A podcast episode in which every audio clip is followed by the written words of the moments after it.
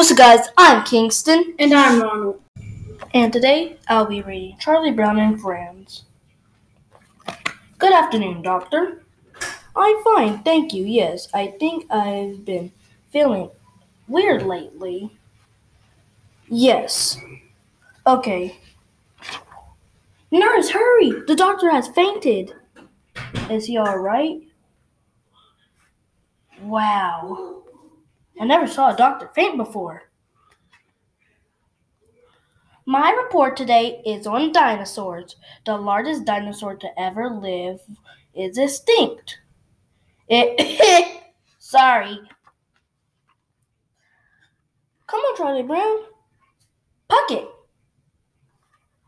Boom. I know I need help. I don't deny that.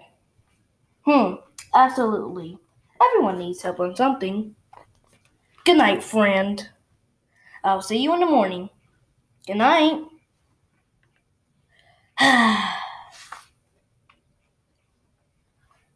I just need a few more hours. Can you please give me five cents? I'm the doctor here. You're supposed to give me money. Man. What is wrong with that bird? Plop plop. now I'm gonna tell you what happened in these few pages. So what happened in these few pages is Charlie Brown is at the doctor's office because he feels sick, and the nurse passes out. And since the nurse passes out, he calls the other nurse, and that's really surprising to Charlie Brown. Now I'm switching over to Ronald. And today I'll be reading Diary of Wimpy Kid Old School Continue. Mr. Nuzio had left his own footprints in the baby powder when he was spreading it around, so all we needed to do was follow his exact footsteps. And he'll never know we left. The only problem was that Mrs. Nuzio's footprints were a lot bigger than our, ours, but Mr. Jefferson had left his hiking boots under the bed, and they looked like a perfect match. I went first. It was a little hard staying in Mr. Nuzio's tracks, but I made it to the other side of the baby powder. Then I tossed the boots back to the next guy. Toss, toss. We got everyone out of the cabin that way, even Emiliano, who hitched a ride with Jeffrey. Once we were all clear, we headed through the woods towards the girls' cabin. But before we knew it, we were all totally lost. It was kind of scary because nobody even knew which way our cabin was. Then Jeffrey made everything a hundred times worse by bringing up the subject of Silas Scratch. Jeffrey said Silas Scratch was probably watching our every move and is going to pick us off one by one and eat us alive. That got my cabin mates all stirred up, and I thought they were all going to scatter in every direction. But Emiliano saved the day. He picked up a scent in the air.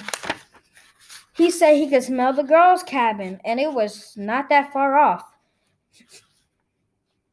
Sure enough, one of the cabins was about 50 feet away. We crept up as quietly as we could. Then we put some of our team building skills into action to get up t- to an open window.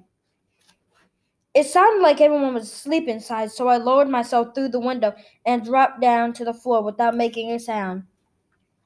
But when I looked around, I realized I was in a cabin full of Girl Scouts.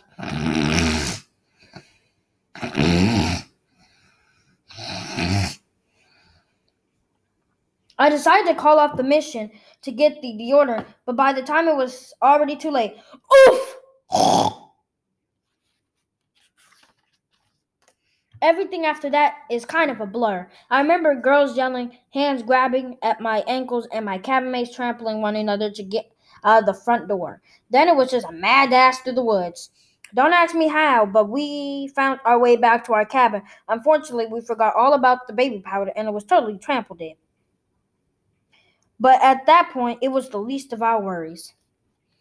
I thought the mission was a total failure, but it turns out We didn't come back empty handed. Graham had swiped a bag out the girl's cabin and brought it with him.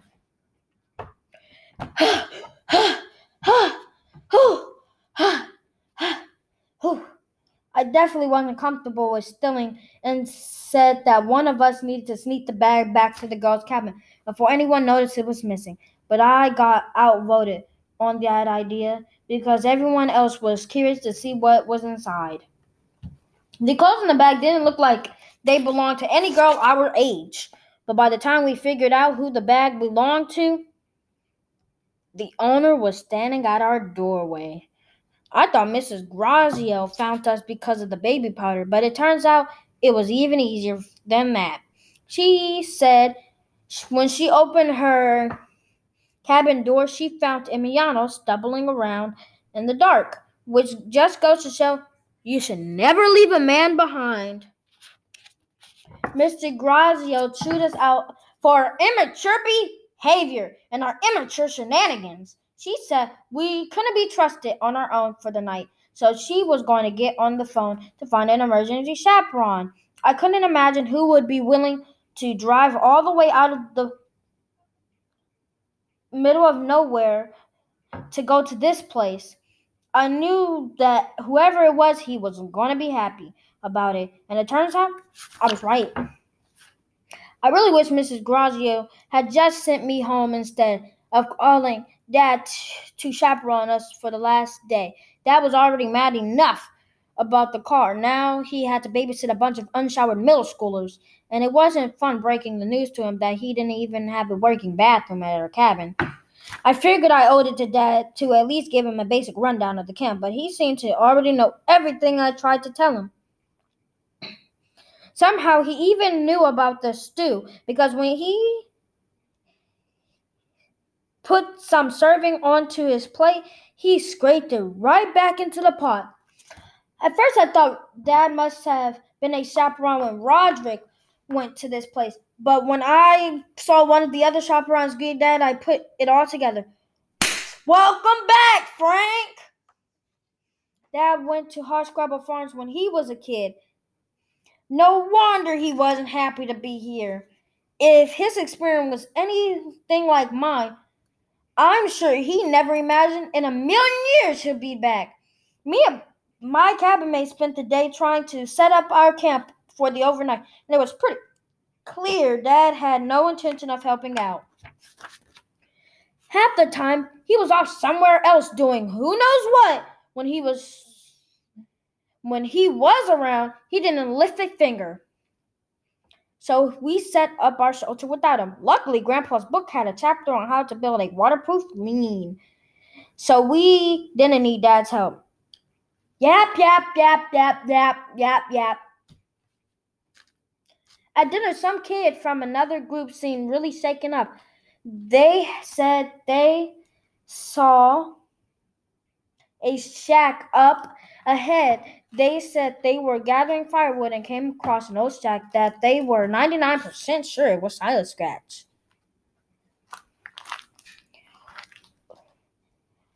I thought Dad was going to just tell them Silas Scratch was a made up story to keep kids from leaving their cabins.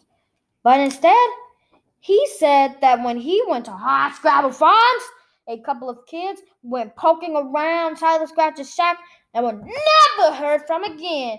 Scream!